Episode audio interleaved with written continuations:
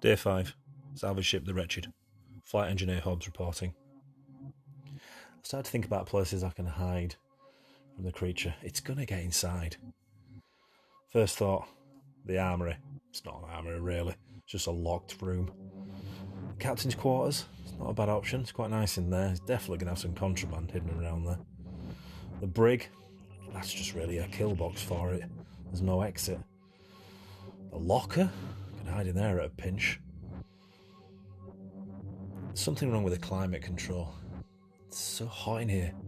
It's like a dry heat. I think it's spoiling some of my food supplies as well.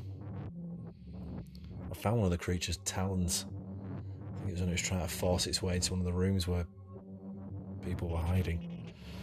I just don't recognise it at all. It's not like any creature I think I've seen before. What would I call it? What does it call itself? I know what it would call me. Prayer.